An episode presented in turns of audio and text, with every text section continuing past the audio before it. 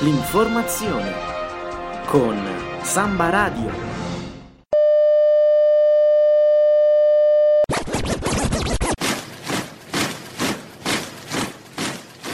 Universitari. Universitari di tutto il mondo. Svegliatevi.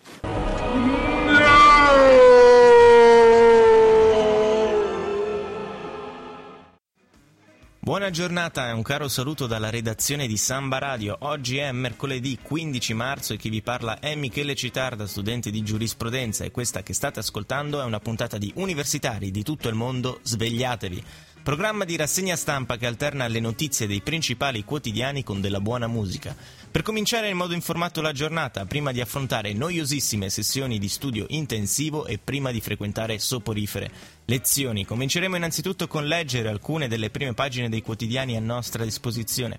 Avremo inoltre in collegamento telefonico, imprevisti tecnici permettendo, da Milano il nostro stagista preferito Daniele Fiori nella seconda parte della trasmissione ci concentreremo su una notizia di stampo locale che può interessarci molto in quanto studenti universitari.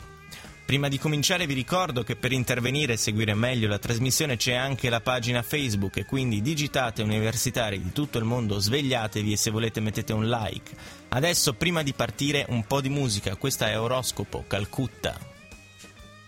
Ben ritrovati con universitari di tutto il mondo, svegliatevi, andiamo adesso a leggere i principali titoli dei quotidiani a nostra disposizione. La Repubblica.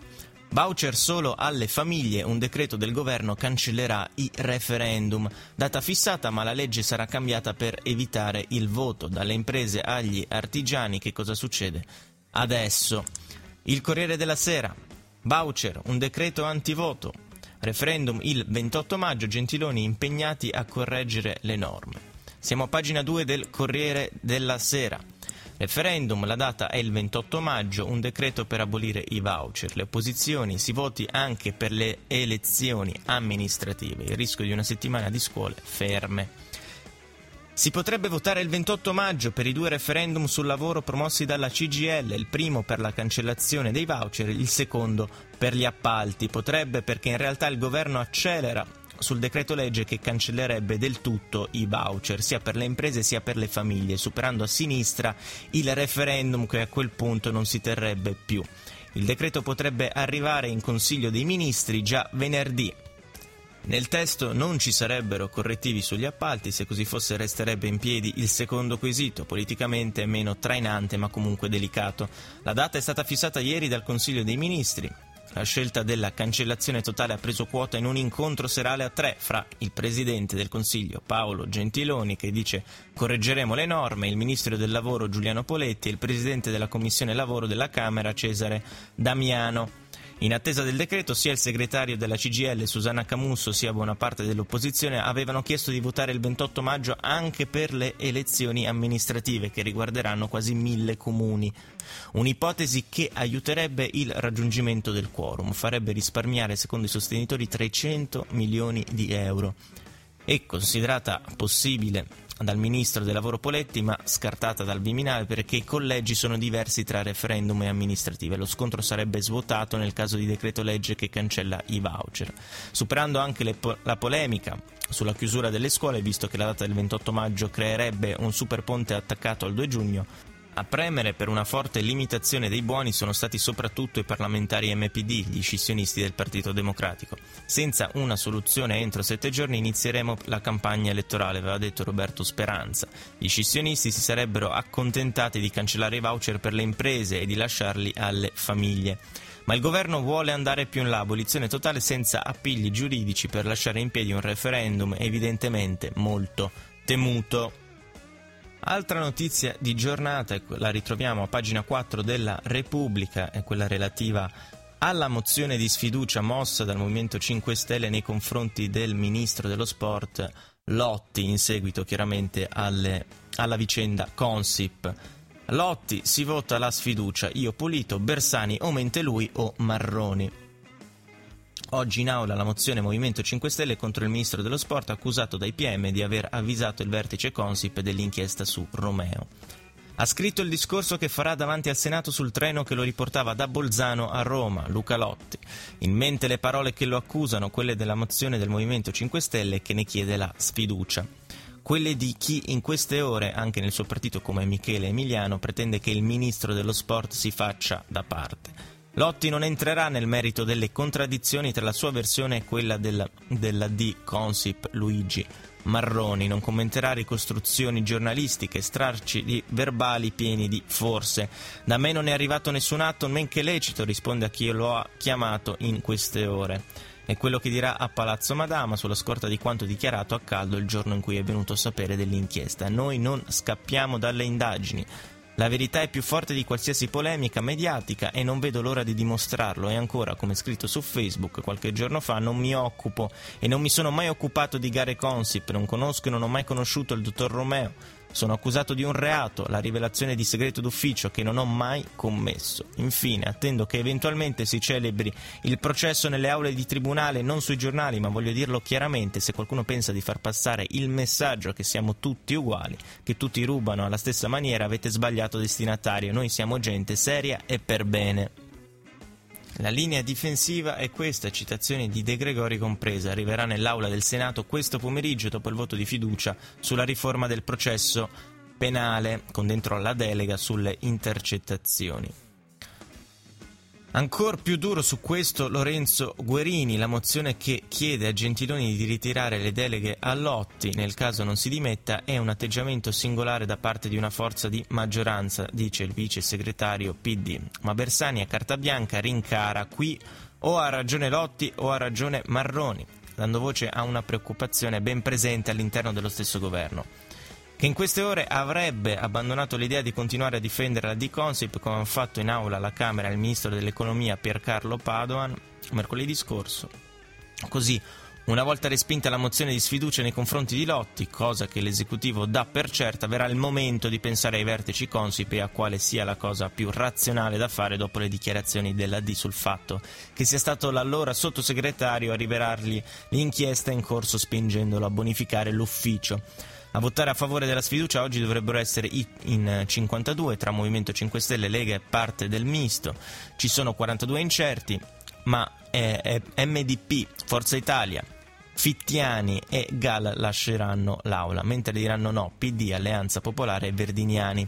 Lotti uscirà incolume dal voto, ma dovrà affrontare, quando saranno calendarizzate, la mozione dei Bersaniani e quella di Gaetano Quagliariello, che chiede l'azzeramento dei vertici Consip. Ben ritrovati con universitari di tutto il mondo, svegliatevi, avete appena ascoltato i Franz Ferdinand, questa era Take Me Out. Siamo in collegamento con Milano. Daniele Fiori, buongiorno. Buongiorno Michele. Come va? Tutto bene? Tutto bene, tutto bene. Qui a Milano c'è splende il sole da diversi giorni, sta arrivando la primavera. E questa è già una notizia che non ci sia la nebbia. Esatto. Allora, con te ci siamo messi d'accordo, insomma, parliamo un po' di cronaca estera, che poi è estera fino a un certo punto perché in chiave eh, europea ci interessa particolarmente, pro futuro. Sì, diciamo che sull'Europa non, non, rischia di non arrivare la primavera, ecco. ecco eh, diciamo così, così abbiamo già fatto un collegamento.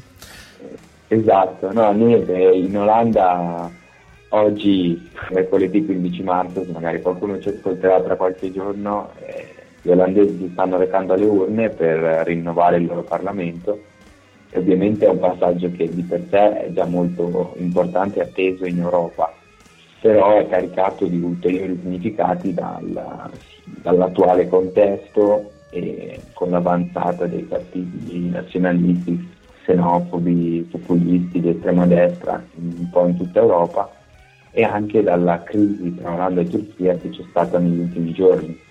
E anzi proprio la crisi con Ankara, che è dovuta al fatto che l'Olanda ha vietato a due ministri di Erdogan di entrare nel proprio paese e di conseguenza poi la Turchia ha vietato a tutti i diplomatici olandesi di, di arrivare in Turchia eh, potrebbe in qualche modo far prendere l'ago della bilancia in queste elezioni irlandesi, che sono molto importanti perché proprio perché uno dei candidati più, più quotati. importanti, appunto, esatto, più quotati è Gerd Wilders, che è il leader del partito ultradestra populista, il PVV, e che sfida il, il premier in carica Rutte, che è, insomma, dovrebbe essere il, il, più quotato per batterlo.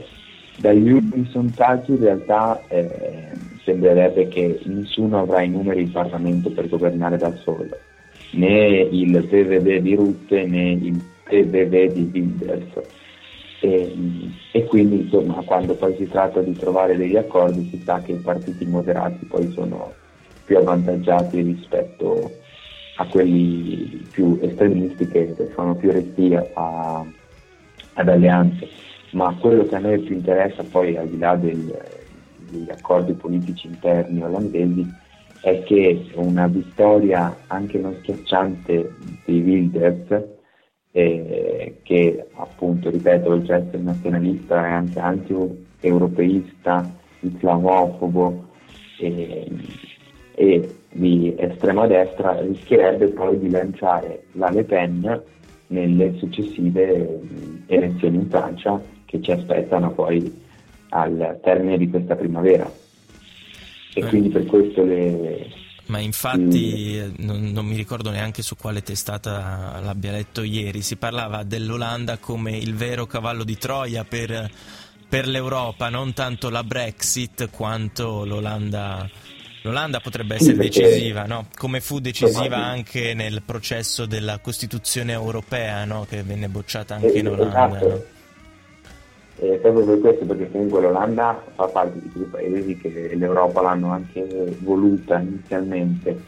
E, fa, è anche un paese in cui si, si, sta bene, in cui i tassi di, di disoccupazione sono bassi, in cui la situazione del rapporto PIL-debito è tranquilla, e, hanno un ottimo spread, sono il paese delle, dei coffee shop, delle vie luci rosse, sono anche questo eppure adesso molti contagiati da questo virus eh, eh, nazionalista stanno pensando di nuovo a, a, a chiudersi e, a votare appunto per Gert Wilders e per l'ultradestra.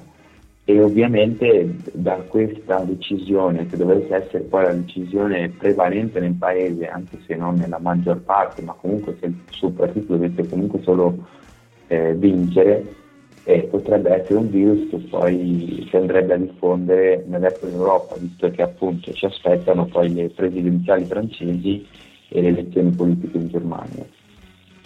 E, e tra l'altro, parlando poi delle politiche francesi, c'è il grosso, c'è il, il grosso scandalo che sta animando la Francia perché il candidato del centrodestra moderato Fillon è indagato per averla per gli incarichi dati alla moglie e ai figli quando era primo ministro e quindi eh, lui essendo il candidato della destra moderata rischia adesso la sua, eh, la sua l'indagine nei suoi confronti di lasciare ancora più spazio in Francia alla Le Pen.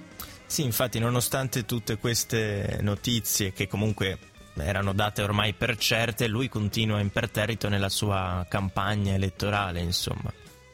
Sì, io credo che ormai, ormai sia troppo tardi, nel senso anche se lui decidesse di, di abbandonare eh, la nave così all'improvviso, ormai è difficile riuscire a trovare un altro candidato credibile in così poco tempo. Sì, infatti, quindi, infatti. Eh, Poi all'estero che, adesso insomma... si confrontano con questi politici e, e le loro possibili indagini eh, in più di, uh, di, un paese. Noi siamo abituati ormai storicamente, quindi sì, magari ecco, non, anche, non, ci fa molta... Anche questo, hai fatto bene a sottolinearlo. In Francia non so quante altre volte sia successo nella storia, ma veramente poche, che un candidato al, alla Presidenza della Repubblica fosse indagato durante le elezioni. Per loro è veramente una cosa quasi scioccante, mentre noi abbiamo fatto il Carlo purtroppo, ecco. Eh sì, infatti. Però ovviamente questo non, non, da, non, fa altro che dare altro, altro, spazio per le polemiche alla Le Pen, eh, che, che, sappiamo al, della, al contrario della Lega Nord in Italia, che comunque per il momento rimane a percentuali di consenso non tali a pensare di governare, in Francia invece eh, eh, sì. ha molte, molte probabilità, eh, anzi allo stato attuale delle cose è quasi sicura la Le Pen di poter andare al ballottaggio eh, per diventare presidente della Repubblica francese. Poi molto probabilmente il ballottaggio lo perderà, però eh, comunque anche questo sarebbe un segnale eh, forte insomma della piega forte, sì, che, sì. del vento insomma europeo anti-europeo che si Anche sta levando. Stiamo vedendo il, il, rischio è che poi molti partiti,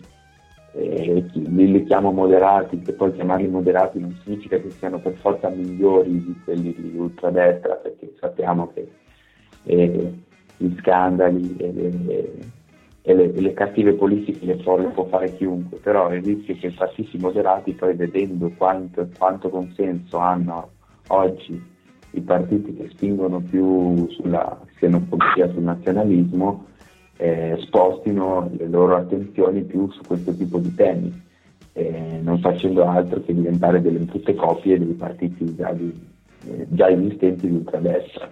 E questo insomma eh, è pericoloso perché in, in, questo momento, dopo l'ultimo incontro eh, a quattro, Gentiloni, Rajoy, Merkel, e, e, in, e Hollande mh, mm, sembra che il progetto europeo stia andando verso un, un naufragio. Eh, pare che questa sia la, la direzione.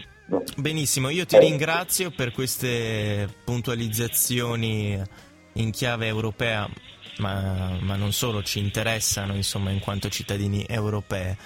Ci risentiamo anche prossimamente. Prima o poi dovremo andare a voto anche noi, prima o poi. Eh, prima o poi sì, infatti, infatti. Beh, adesso abbiamo dato la notizia nella prima parte della trasmissione del, del 28 maggio sul referendum dei voucher, se si farà chiaramente. Dipende dal governo e dall'eventuale decreto. Perfetto. Altro bel tema. Esatto, esatto. Ti ringrazio nuovamente e buona giornata. Grazie a te Michele, un saluto a tutti.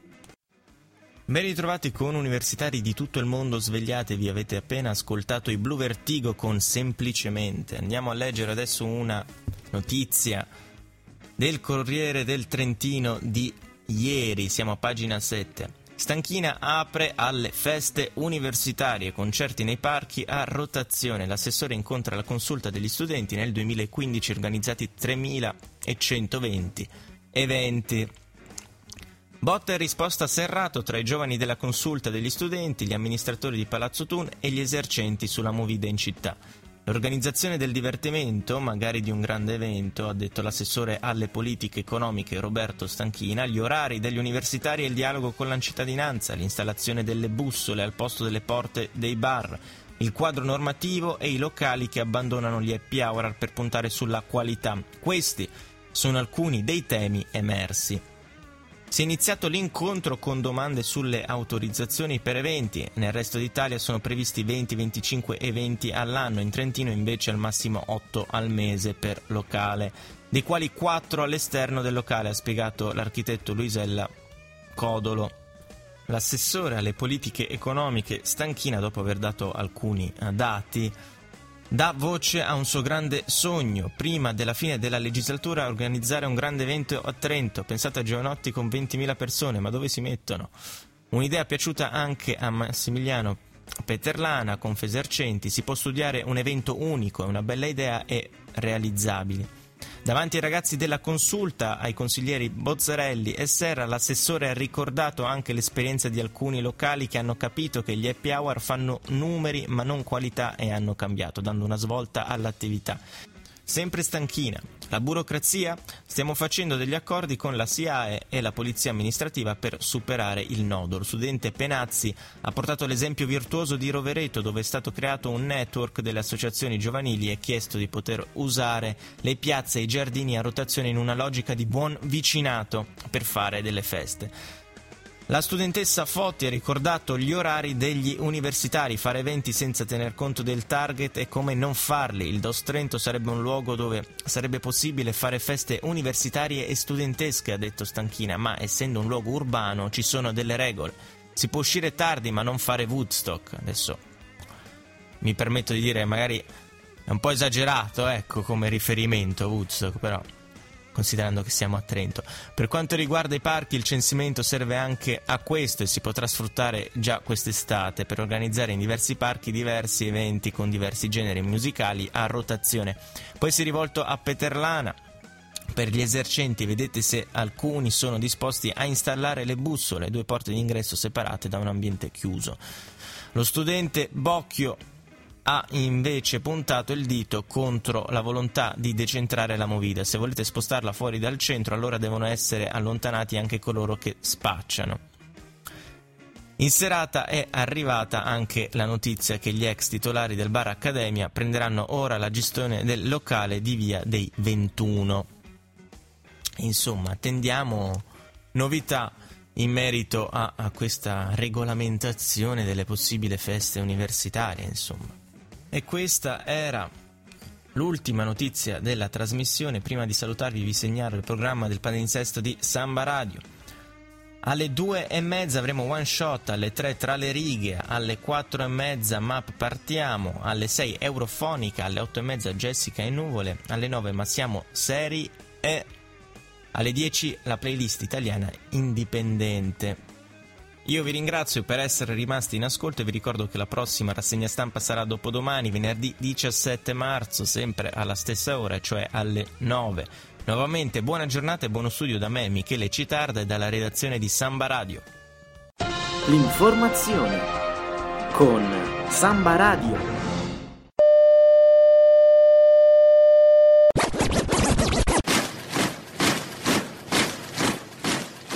Universitari.